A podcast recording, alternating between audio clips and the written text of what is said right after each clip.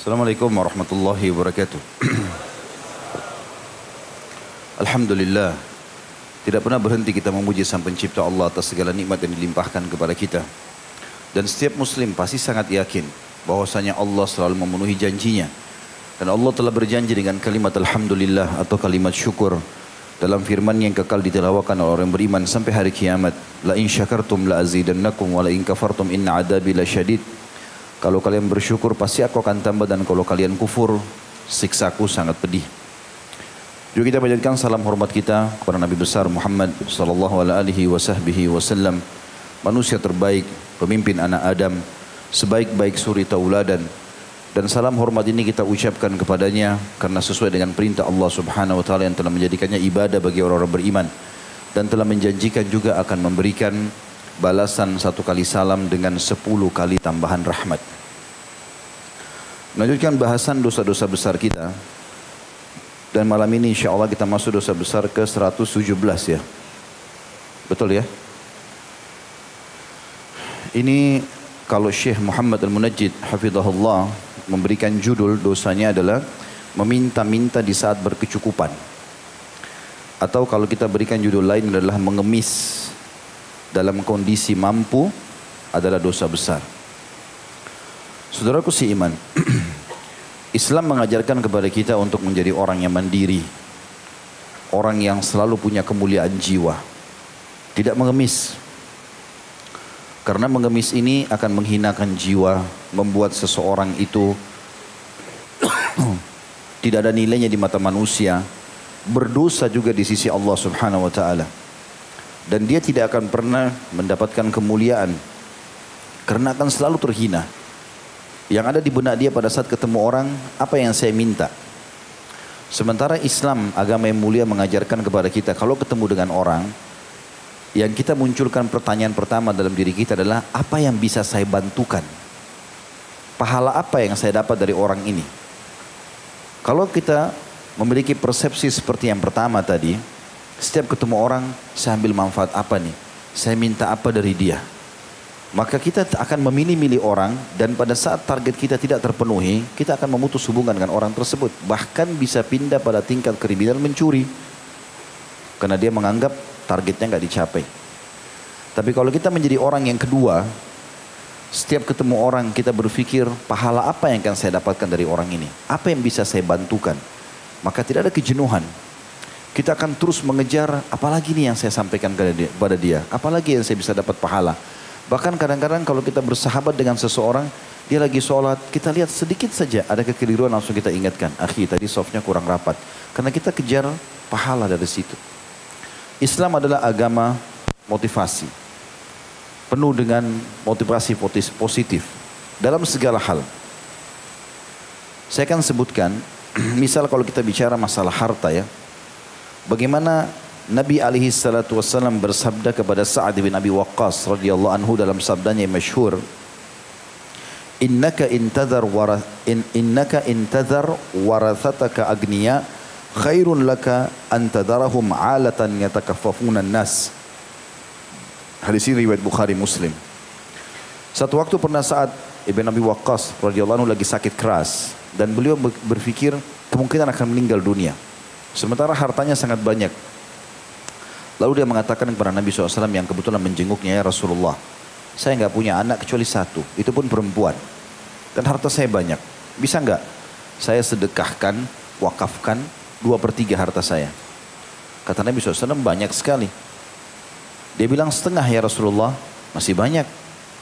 Maksudnya untuk dia, untuk amal jariahnya dia. Lalu kemudian dia mengatakan sepertiga ya Rasulullah, Kata Nabi SAW sepertiga, walaupun sepertiga masih banyak. Artinya sepertiga saya izinkan, tapi itu masih banyak. Lalu Nabi mengatakan hadis ini. Ketahuilah wahai Sa'ad, engkau meninggalkan anak-anakmu dalam kondisi kaya. Tidak mengemis pada orang-orang, jauh lebih mulia dibandingkan mereka akan mengemis pada orang-orang. Hadis ini jelas motivasinya bagaimana seorang muslim menekan dirinya untuk memiliki pendapatan yang besar, ya prestasi-prestasi dunia, supaya dia bisa menghidupi anak-anaknya. Juga di dalam hadis Bukhari, li an ahadukum hubla, seseorang di antara kalian mengambil potongan talinya, Fayatiya bihuzmati hatab. Lalu dia membawa potongan-potongan kayu dari hutan yang diikat, dipikul di pundaknya. Ala zahrihi, di atas pundaknya, fayabi'aha. Lalu dia jual di pasar, fayakuffallahu biha wajhahu khairun lahu minan yas'alan nas a'tauhu aw mana'u. Sehingga dia menjualnya di pasar, saya ulangi, seseorang di antara kalian mengambil potongan-potongan talinya. Kemudian dia pergi ke hutan, dia mengumpulkan ranting-ranting kayu bakar. Lalu dia pikul di atas pundaknya, lalu dia jual di pasar. Sehingga dia dengan itu selamat dari meminta-minta kepada orang, maka itu lebih baik baginya daripada dia mengemis baik orang memberikan atau tidak memberikan. Juga sabda Nabi SAW, hadis yang mulia, Qad aflaha man aslam. Sungguh beruntunglah orang yang telah menjadi muslim. Waruzika kafafan dan dia diberikan kemuliaan jiwa. Kafaf ini adalah lawan daripada mengemis. Wa kanna'ahu Allahu bima atah dan Allah membuatnya puas dengan apa yang telah Allah berikan kepadanya. Juga hadis Nabi alaihi salatu wasallam yang menjelaskan kepada kita tentang masalah motivasi-motivasi yang sangat besar. Disebutkan dalam sebuah hadis kata Nabi SAW, Man asabathu faqah fa'anzalaha bin nas lam tusaddu faqatahu barang siapa yang sedang menghadapi permasalahan lalu dia menggantungkan nasibnya pada manusia mengemis-ngemis sama mereka maka pasti permasalahannya tidak akan terpecahkan wa man anzalaha billah ausyakallahu lahu ihda husnayain dan siapa yang mengeluhkan permasalahannya kepada Allah kata ulama hadis dia mengikuti panduan wahyu dari Allah dia bekerja, dia berusaha mencari rezeki yang halal, bertawakal. Kecuali Allah akan memberikan kepadanya dua hal. Dua kebaikan. Salah satu dari keduanya. Yang pertama, imma bimautin ajil. Allah matikan dia segera. Sehingga dia segera menuju ke surga. Auginan ajil. Atau Allah berikan kepada dia kekayaan. Atau Allah berikan dia kekayaan. Di dalam ayat Al-Quran Cukup banyak motivasi untuk menjadi orang yang maju, orang yang berhasil dan tidak boleh sama sekali kita mengemis. Allah memuji dalam Al-Quran surah Al-Baqarah surah nomor 2 ayat 273. A'udzu billahi minasyaitonir rajim. Lil fuqara'il ladzina uhsiru fi sabilillahi la yastati'una darban fil ardi yahsabuhum. Yahsabuhumul jahilu agniya'a minat ta'affufi ta'rifuhum bisimahum la yas'aluna an-nasa ilhafa. Wa ma tunfiqu min khairin fa innallaha bihi alim. Dan orang-orang fakir yang telah ya, keluar di jalan Allah. Atau mereka berusaha mau pergi jihad tapi mereka tidak mampu karena mereka tidak punya kemampuan untuk itu. Tidak ada harta mereka. Dan banyak orang-orang bodoh mengira mereka orang kaya karena tidak pernah mengemis. Tapi engkau Muhammad mengetahui mereka dari wajah-wajah mereka. Mereka tidak pernah mengemis pada manusia dan apa pun yang kalian infakkan di dalam Allah maka Allah sangat mengetahuinya. Juga dalam firman Allah SWT yang lain teman-teman sekalian, kita disuruh menikmati kebaikan-kebaikan, apalagi memang kondisi kita sama saja, punya dua mata sama, punya dua kuping sama, punya waktu sama 24 jam. Gak ada seseorang di antara kita punya 25 jam misalnya, sehingga dia punya waktu ekstra untuk bekerja, sama. Sama semua, komposisi manusia sama, cuma besar, kecil, ya. Tinggal bagaimana dia melatih itu. Allah subhanahu wa ta'ala membuka seluas-luasnya. Disuruh nikmati. Silakan bekerja. Dalam firmannya surah Al-A'raf ayat 32 yang berbunyi. A'udhu billahi minasyaitan rajim. Kul man harrama zinatullahi allati akhraja li'ibadihi wa tayyibati minar rizq. Kul hiya lilladina amanu fil hayati dunya khalisatan yawmal qiyamah. Al-ayah. Katakanlah hai Muhammad kepada orang-orang. Siapa yang berani mengharamkan perhiasan Allah yang telah Allah keluarkan buat hamba-hambanya dan rezeki yang baik-baik makanan yang baik ya wangi pakaian yang bagus tundangan yang bagus rumah yang bagus merawat fisik sehingga menjadi bagus siapa yang mengharamkan semua itu kata Allah katakanlah kepada mereka sesungguhnya itu untuk orang-orang beriman di kehidupan dunia dan juga murni untuk mereka di kehidupan akhirat Maknanya kata ulama tafsir, orang-orang kafir juga diberikan kesempatan di dunia. Tapi di akhirat mereka tidak dapat lagi. Di sini Allah pastikan di Al-A'raf 32, kalau orang-orang beriman layak pakai baju bagus, layak pakai rumah yang bagus, layak punya prestasi dunia yang besar, apa pun itu sifatnya. Dan tidak ada batasan selama konsepnya halal. Dan itu akan didapatkan juga lebih baik lagi di akhirat. Juga Allah Subhanahu wa taala menjelaskan dalam surah Al-Mulk ayat 15. A'udzu billahi minasyaitonir rajim. Walladzi ja'ala lakumul arda dalulan famshu fi manakibiha wa kulu wa ilaihin. Dialah yang telah menjadikan bumi buat kalian terhampar. Makna yang lain adalah bisa dicocok tanam tanahnya, bisa dibangun di atasnya, bisa dipijaki atasnya, ya. Bisa diambil hasil tambangnya.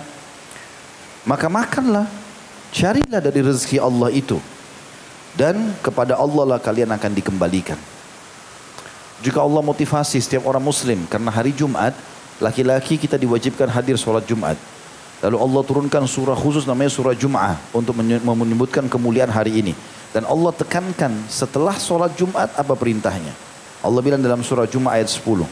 A'udhu billahi minasyaitonir rajim. Fa'idha kudiyatis salatu fantashiru Fantashiru fil ardi wabtagu min fadlillahi wadhkurullaha kathiran la'allakum tuflihun.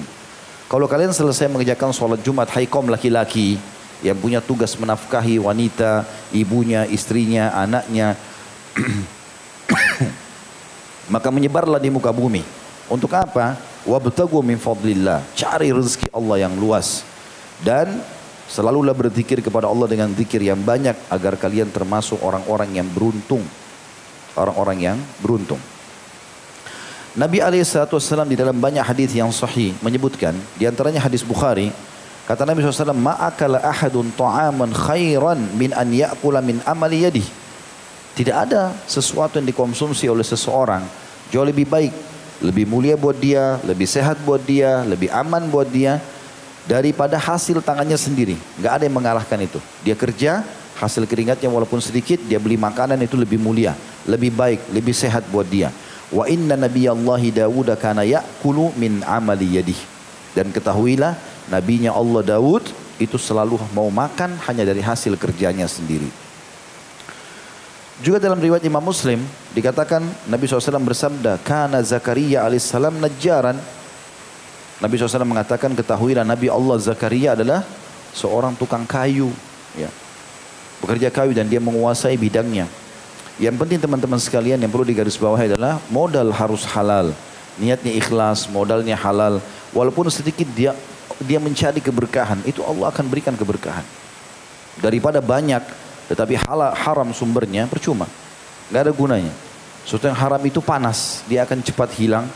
Ya, makanan juga akan menjadi penyakit, uang juga akan entah ke mana, gak ada kejelasannya.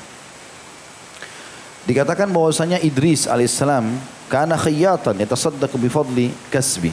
Bahkan kata Nabi SAW, Idris alaihissalam, Nabi yang datang setelah Adam adalah tukang jahit dan dia bersedekah dari hasil keuntungannya itu. Teman-teman kalau kuasai satu bidang jangan anggap remeh. Ada keterampilan di masak, coba masak itu. Ada keterampilan di kayu, coba tekuni. Yang penting jalankan dengan keikhlasan. Karena kata Nabi SAW, Inna Allah yuhibbu min abdin idha amila amalan ad yudkhinahu. Allah sangat senang dan gembira dengan hambanya, maknanya Allah akan bantu dia. Allah akan berkahi buat dia. Ya, seseorang yang mengerjakan perbuatan lalu dia menguasainya. Sa'id bin Musayyib rahimahullah seorang ulama tabi'in mengatakan kana ashabu Rasulillah sallallahu alaihi wasallam yatjaruna fi bahrir Rum. Bahwasanya sahabat-sahabat Rasulullah SAW dulu mayoritasnya yang ditemui oleh Sa'id bin Musayyib rahimahullah semuanya berdagang di lautnya bangsa Romawi. Pergi ke kapal bawa barang dagang. Ya. bukan mengemis sama orang. Juga dikatakan Umar bin Khattab berkata anu ta'allamul mihna fa innahu yushiku an yahtaja ahadukum ila mihnati kuasailah keterampilan-keterampilan kata Umar apa saja coba tanya tekuni. Coba tanya, tekuni. Gak ada batas dalam menguasai keterampilan itu. Karena bisa saja di antara keterampilan itu akan bermanfaat buat dia suatu hari. Juga Abu Darda dikatakan radhiyallahu anhu,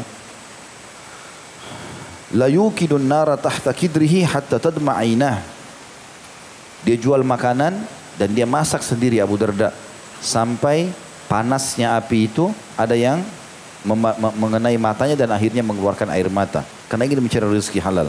Dan Aisyah juga berkata radhiyallahu anha, karena Abu Bakar radhiyallahu anhu atjarul Quraisy hatta dakhala al-imarah. Bahwasanya Abu Bakar itu adalah orang Quraisy yang paling mahir ya, dalam berbisnis dan selalu sukses sampai dia menjadi pemimpin atau khalifah barulah dia tinggalkan itu. Qais bin Asim rahimahullah memberikan wasiat anaknya pada saat dia mau meninggal, dia mengatakan, "Alaikum bil mali wastina'ah." Ini orang soleh, orang alim. Apa yang dia wasiatkan? Kalian harus mencari harta-harta yang baik dan merawatnya dengan baik. Fa innahu membahatul karim. Karena dia adalah pendapatan yang baik. Wa yustagna bihi anil laim dan akan menyelamatkan dari kehinaan Wa iyyakum wal mas'alah dan jangan pernah mengemis dengan orang-orang. Fa innaha akhiru kasbar rajul. Karena dia hanya bisa dijadikan sebagai pendapatan terakhir seseorang. Juga dikatakan Sa'id bin Musayyib juga mengatakan la khaira fi man la yatlubul mal. Tidak akan bisa dinilai orang itu baik selama dia malas tidak mau mencari rezeki, tidak tidak mau mencari harta, ya. Tapi ini harta yang baik tentunya ya, yang halal. Yakdi bihi dainah dengan ada pendapatan dia bisa bayar utang-utangnya. Wa yasunu bihi irdah dan dia muliakan kehormatannya. Namanya jadi bagus. Wa yakdi bihi zimamah dia penuhi semua kebutuhannya. Wa in mata taraka mirathan liman ba'dah. Dan kalau dia mati, dia tinggalkan warisan untuk ahli warisnya. Sehingga ahli warisnya pun mulia. Juga berkata Dahak ibn Muzahim rahimahullah. Syaraful mu'min salatun fi jawfil lail Ketahuilah kemuliaan seorang mukmin ada di solat malam yang dia tidak tinggalkan. Wa izzuhu dan kemuliaannya juga wibawahnya dinilai istighna'uhu anin nas. Dengan dia tidak pernah bergantung dengan manusia. Juga dikatakan oleh Umar bin Khattab radhiyallahu anhu dalam salah satu statement beliau, maksabatun fi di'anah khairum min su'alin nas. Kalaupun kamu harus mencari pendapatan tapi dalam kondisi letih, capek, menguras tenaga, jauh lebih baik daripada kau mengemis pada orang-orang. Luqman Al-Hakim, surah Luqman. Orang soleh yang Allah kekalkan namanya dalam Al-Quran. Pernah mewasiatkan kepada anaknya begini. Dia bilang, Ya bunai, wahai anakku, istagni bil kasbil halal. Selalu kamu kejar rezeki yang halal. Jangan pernah puas, cari aja terus, tambah. Selama itu halal silahkan. Fa innahu maftakara ahadun illa asabathu ihda thalathu khisal. Karena tidak ada orang yang miskin kecuali dia akan ditimpa satu dari tiga perkara. Kalau orang miskin, dia bisa kena tiga hal dari tiga ini. Yang pertama kata beliau adalah rikkatun fidinihi, lemahnya agamanya. Kalau dia kaya, dia bisa biaya masjid, dia bisa umrohkan orang, dia bisa membantu orang susah, dia bisa menghilangkan kemiskinan, segala macam dia bisa buat. Tapi kalau dia miskin, agamanya lemah. Bukankah orang-orang yang murtad biasa dibeli dengan uang? Gitu kan? Maka bisa terjadi itu. Ya. Sementara agama kita menyuruh kita tidak boleh sama sekali meninggalkan pendapatan yang halal ini. Lalu dikatakan au fi aklihi atau akan lemah akalnya. Orang yang bekerja bertemu ide ini, dicoba praktek gagal, coba lagi praktek ide lain itu bergerak, otaknya beraktif, ya sehingga sinyal listrik di otaknya itu bergerak, maka dia punya ide banyak. Tapi kalau orang malas, selalu mau dalam keadaan begitu, maka akan lemah akalnya, nggak ada idenya. Orang kalau biasa maaf nongkrong di pinggir jalan saja itu kerjanya dari pagi sampai malam berharap orang kasih segelas kopi, bergerak orang kasih gorengan, itu saja. Kita kalau duduk Gak akan nyambung. Pikirannya kok cuma itu saja. Sebatas dari rumah ke tempat itu duduk. Atau mungkin makan kadang-kadang hanya dikasih makanan. Makanan itu dipuji sampai satu jam. Nah, kalau cuma makanan biasa.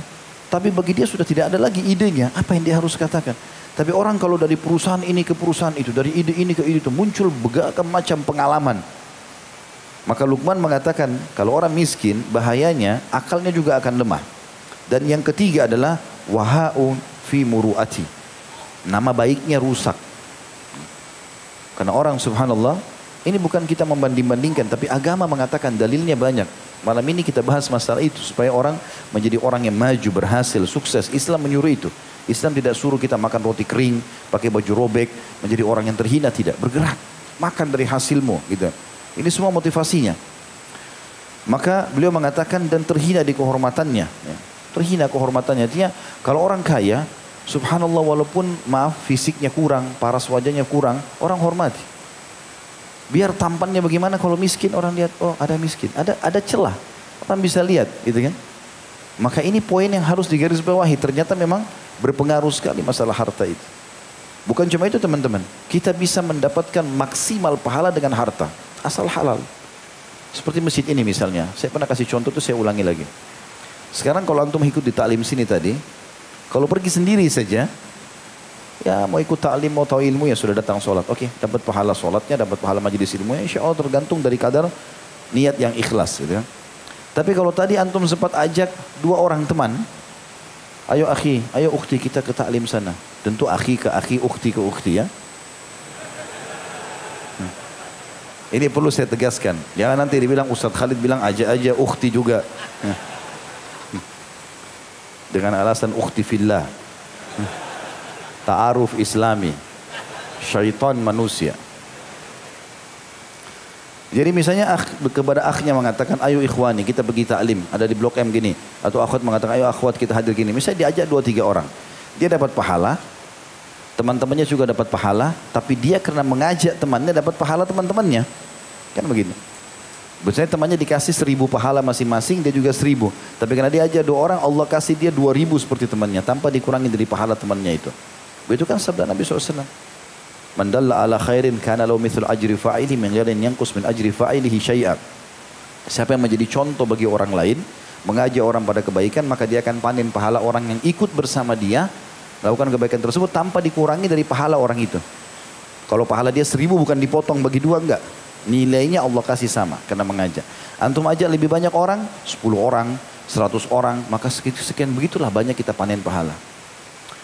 Baik, ada orang teman-teman di sini masjid yang panen pahala kita tadi. Waktu kita sholat. Ada imam.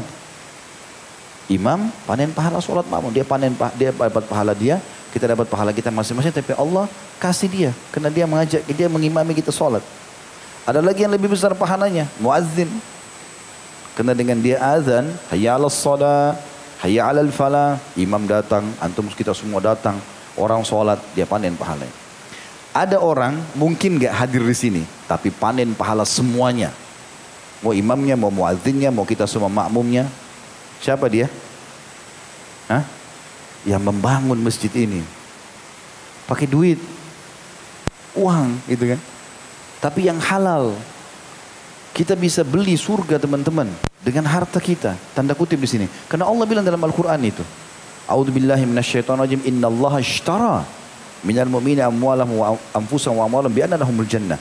Allah membeli dari orang-orang beriman jiwa dan harta mereka untuk diganti dengan surga. Memang transaksi jual beli.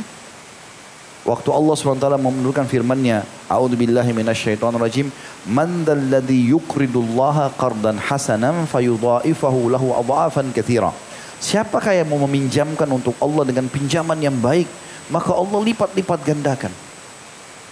Ada sahabat datang mengatakan, ya Rasulullah, apakah Allah minta pinjaman dari kita? Kata Nabi SAW, iya. Kebetulan dia punya kebun di depan Masjid Nabawi. Ya. Dan itu kebun yang sangat bagus, mata airnya juga jernih. Nabi SAW sering datang ke sana. Namanya Bayruha. Ya. Kemudian sahabat ini mengatakan, ya Rasulullah, ini kebun saya paling suka. Maka saya jadikan di jalan Allah.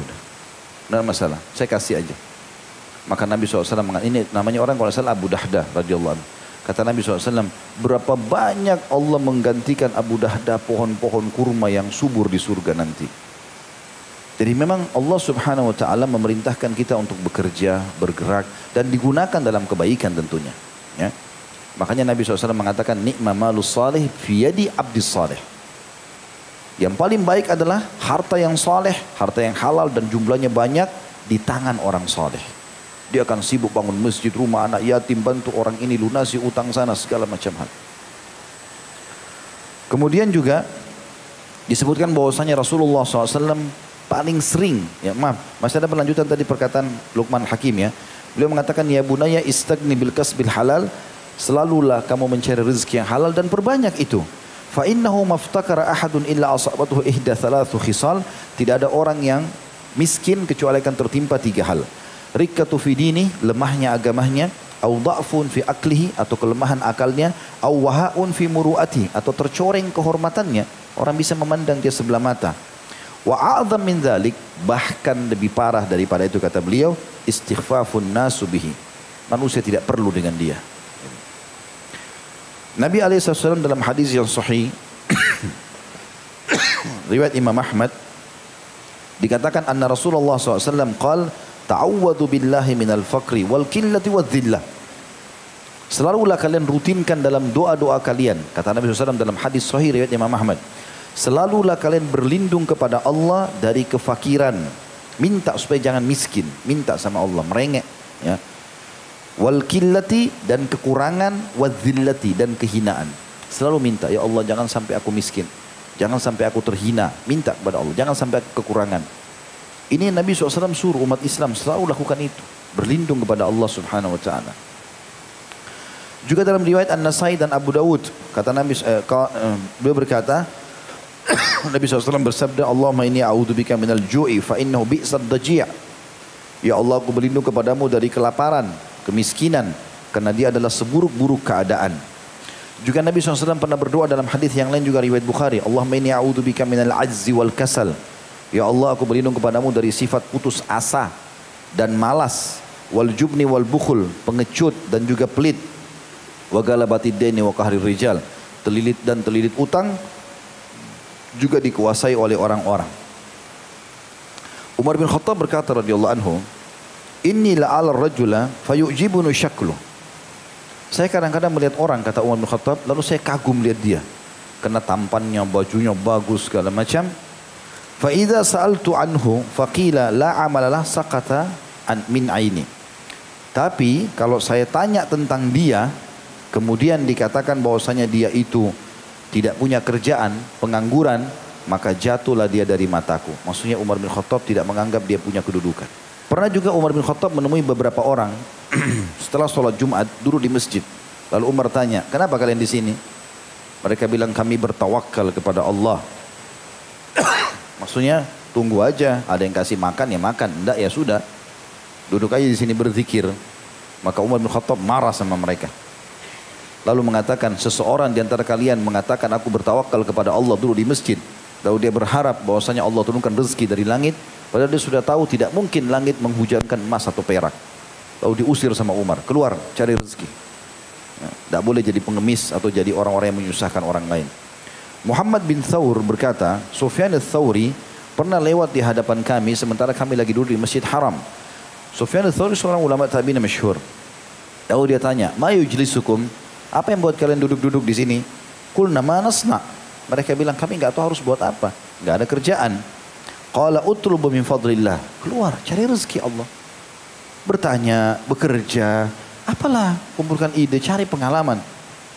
Wala takunu iyalan alal muslimin dan jangan kalian menjadi beban bagi kaum muslimin. Dan cukup banyak sekali bagaimana Nabi SAW memotivasi dalam hadisnya ayat-ayat Al-Quran sudah kita bacakan tapi kita akan kuatkan dengan hadis ini teman-teman sekalian. Dua buah hadis ini mulia sekali. Hadis yang pertama ini riwayat Tirmidzi Ibnu Majah dengan sanad hasan kata Nabi SAW at-tajirus saduqul amin ma'an nabiyina was-siddiqina wasyuhada Antum mau sama-sama enggak dengan nabi-nabi, dengan para syuhada, dengan uh, para orang-orang siddiq di surga Firdaus? Mau enggak? Cuma lima orang. Yang lain mau neraka apa? Sederhana sekali. Mungkin kita kalau jadi nabi-nabi sudah nggak bisa. Kan Nabi Muhammad SAW nabi terakhir. Antum sama anak sudah tertutup kesempatan. Nggak bisa jadi nabi lagi. Siddiq itu jujur seumur hidup. Bisa nggak? Nggak pernah bohong sama sekali. Semua sahabat yang dapat julukan Siddiq berapa orang? Abu Bakar As-Siddiq. Walaupun yang lain juga jujur. Tapi yang melekat julukan itu Siddiq dari Nabi SAW Abu Bakar. Gak pernah bohong seumur hidup. Dan syuhada, syuhada masuk medan perang, dipotong tangannya sama musuh, ditusuk lehernya, apalah segala macam. Zaman sekarang kena peluru, kena bom, terbakar. Itu pun kalau ikhlas baru mati syahid. Derajat mereka tinggi sekali. para nabi-nabi, para syuhada, para siddiq di surga firdaus tertinggi. Tapi ada orang teman-teman, bukan golongan mereka bisa dapat itu.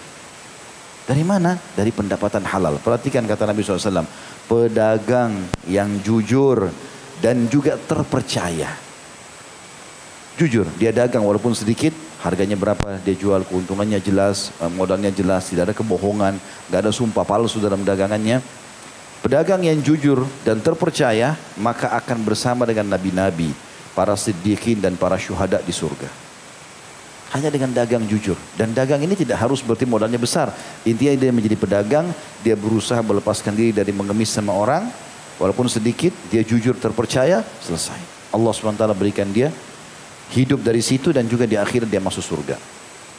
Hadis yang kedua, maksudnya ini hadis banyak sekali tapi ini hadis kedua yang saya titik beratkan adalah hadis diriwayatkan Tabarani dengan sanad sahih bahwasanya seseorang pernah lewat di hadapan Nabi SAW dan orang ini kelihatannya capek sekali, keringatan sampai bajunya kotor, angkat barang ini, angkat barang, mencari rezeki.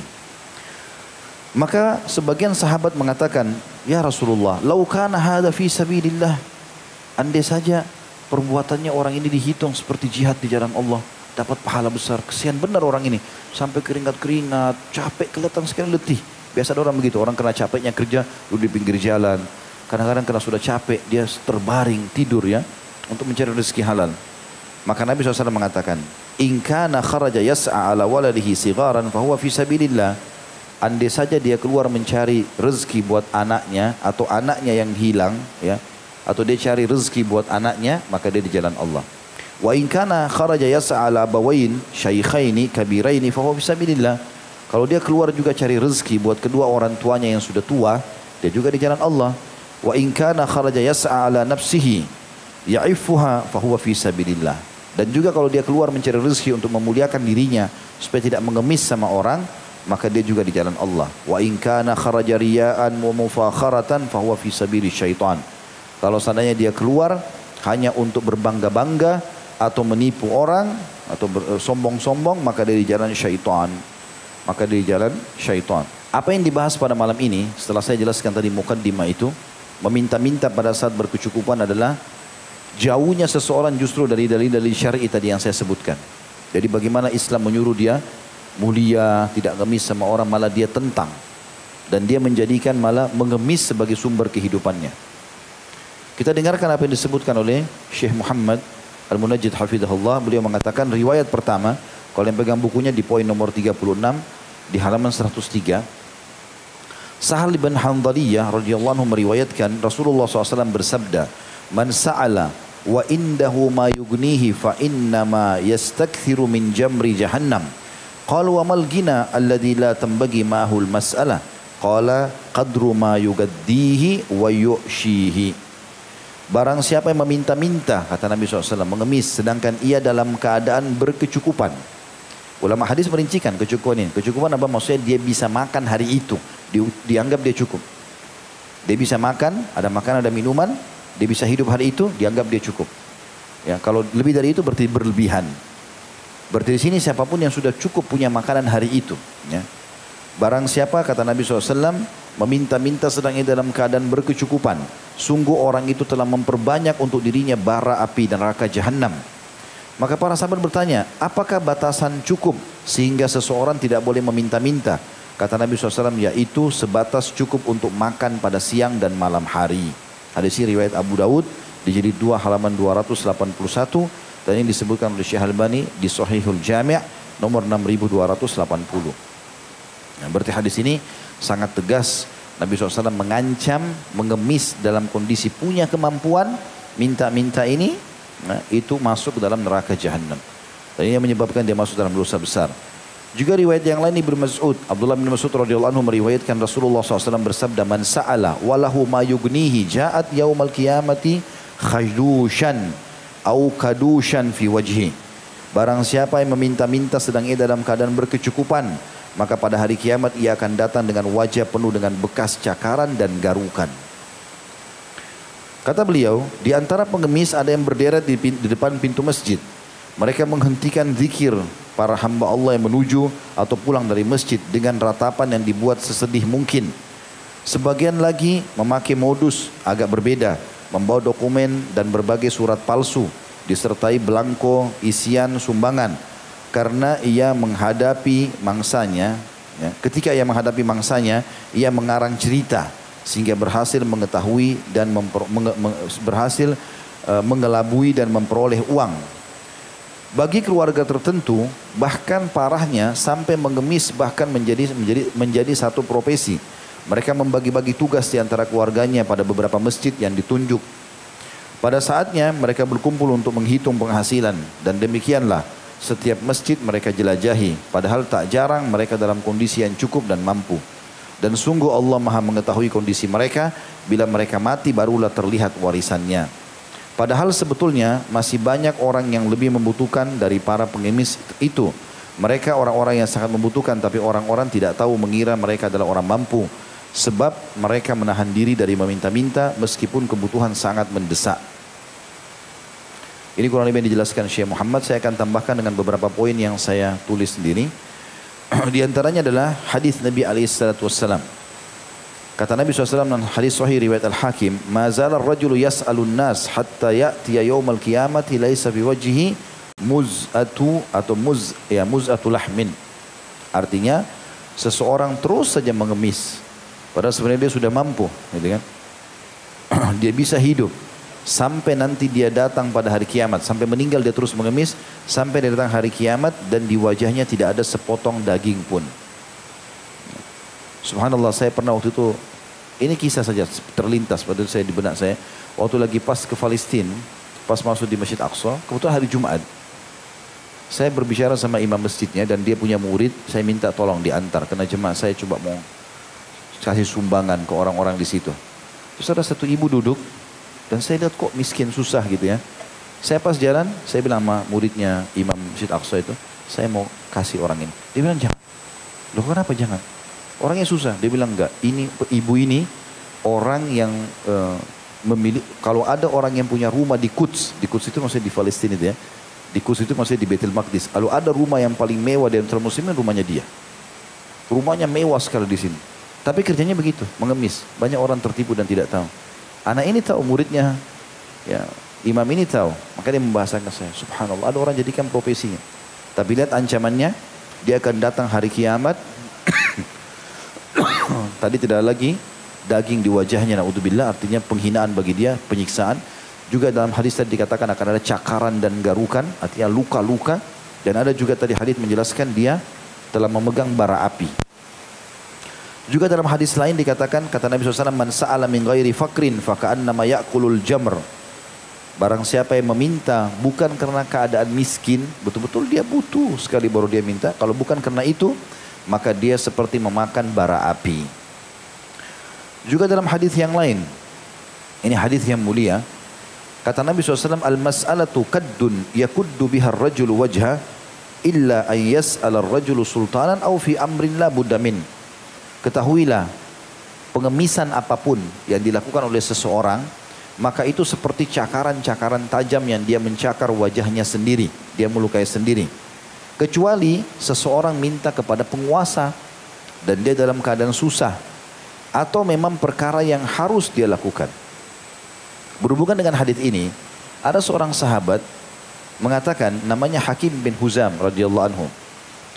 Beliau bilang, saya pernah minta kepada Nabi SAW, ya Rasulullah kasihlah saya. Karena Rasulullah dianggap Nabi, pemerintah gitu. Dikasihlah. Rupanya dia keenakan, dia datang lagi ya Rasulullah kasih saya. Nabi SAW kasih lagi. Sampai tiga kali. Setelah tiga kali Nabi SAW mengatakan, ya Hakim. Kata Nabi SAW, wahai Hakim. Inna hadal mal hadiratun hulwah. Harta ini sebenarnya sesuatu yang manis, bagus ya. Faman akhadahu bisakhawatin nafs bisah, bisah, bisakhawati nafsihi burikalah.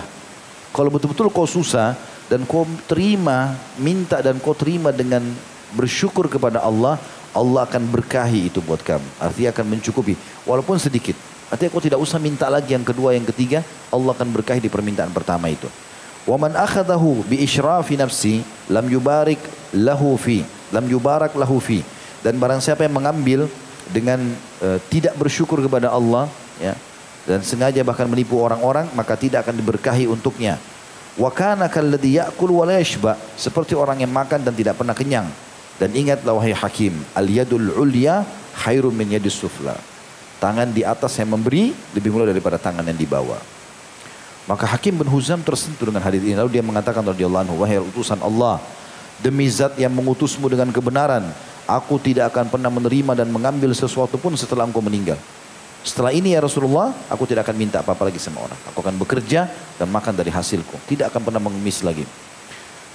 Hingga pada saat itu Nabi SAW meninggal. Hakim bin Huzam masih hidup. Lalu Abu Bakar mengirim pasukan dan datanglah pasukan membawa ghanimah. Dan ternyata Hakim bin ada dalam pasukan itu. Dan dia punya hak di harta rampasan perang itu. Lalu Abu Bakar memanggilnya dan ingin memberikan. Tapi Hakim menolak. Hakim mengatakan aku telah berjanji di hadapan Nabi SAW tidak akan menerima apa pun. Gak mau lagi. Gitu. Walaupun haknya, suruh sedekahkan aja. Ya.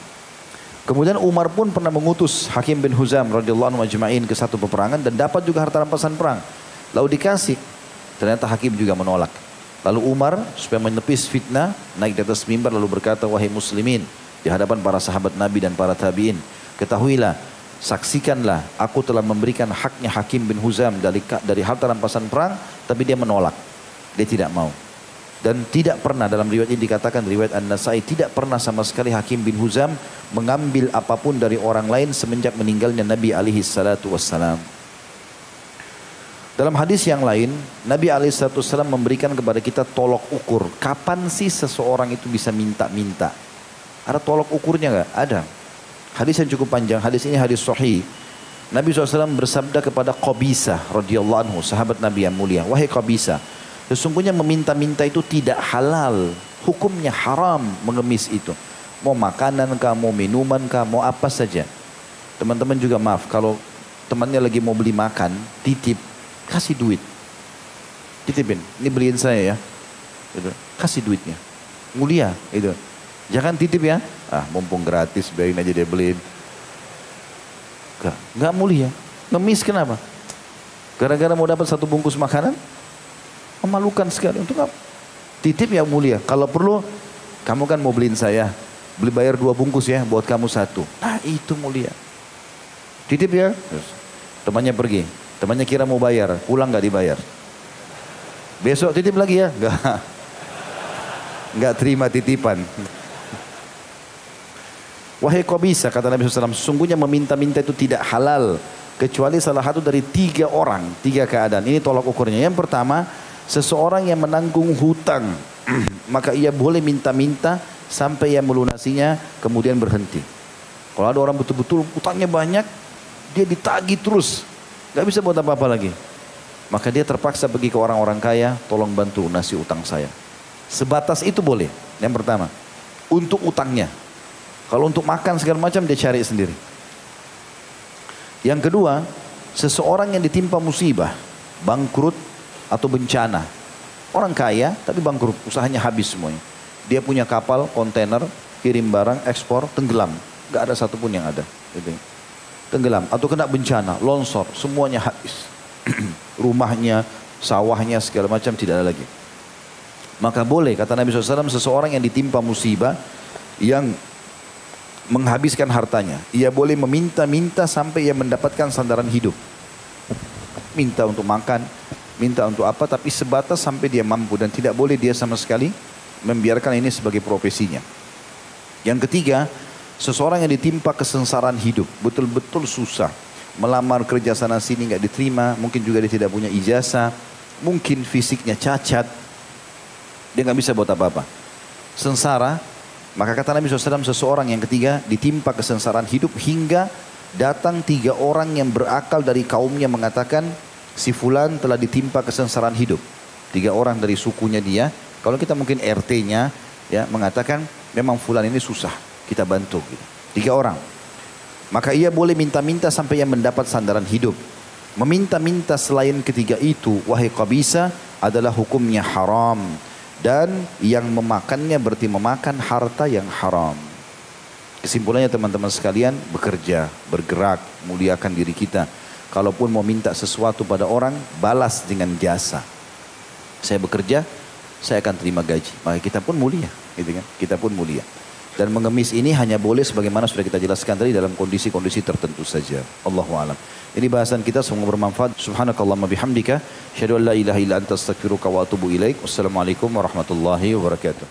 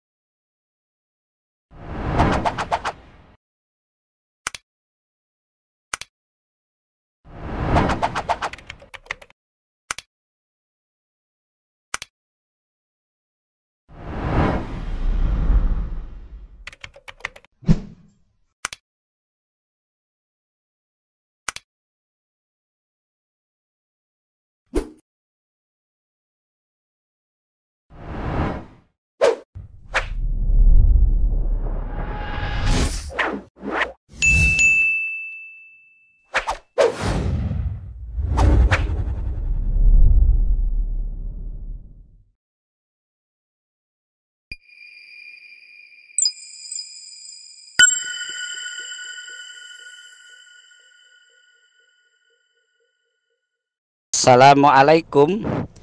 Untuk pemesanan paket umroh murah Bisa menghubungi 0821 4196 0857 Kami ulangi sekali lagi Untuk pemesanan paket umroh murah Bisa menghubungi 0821 4196 0857 Sekali lagi 0821 4196 0857 Terima kasih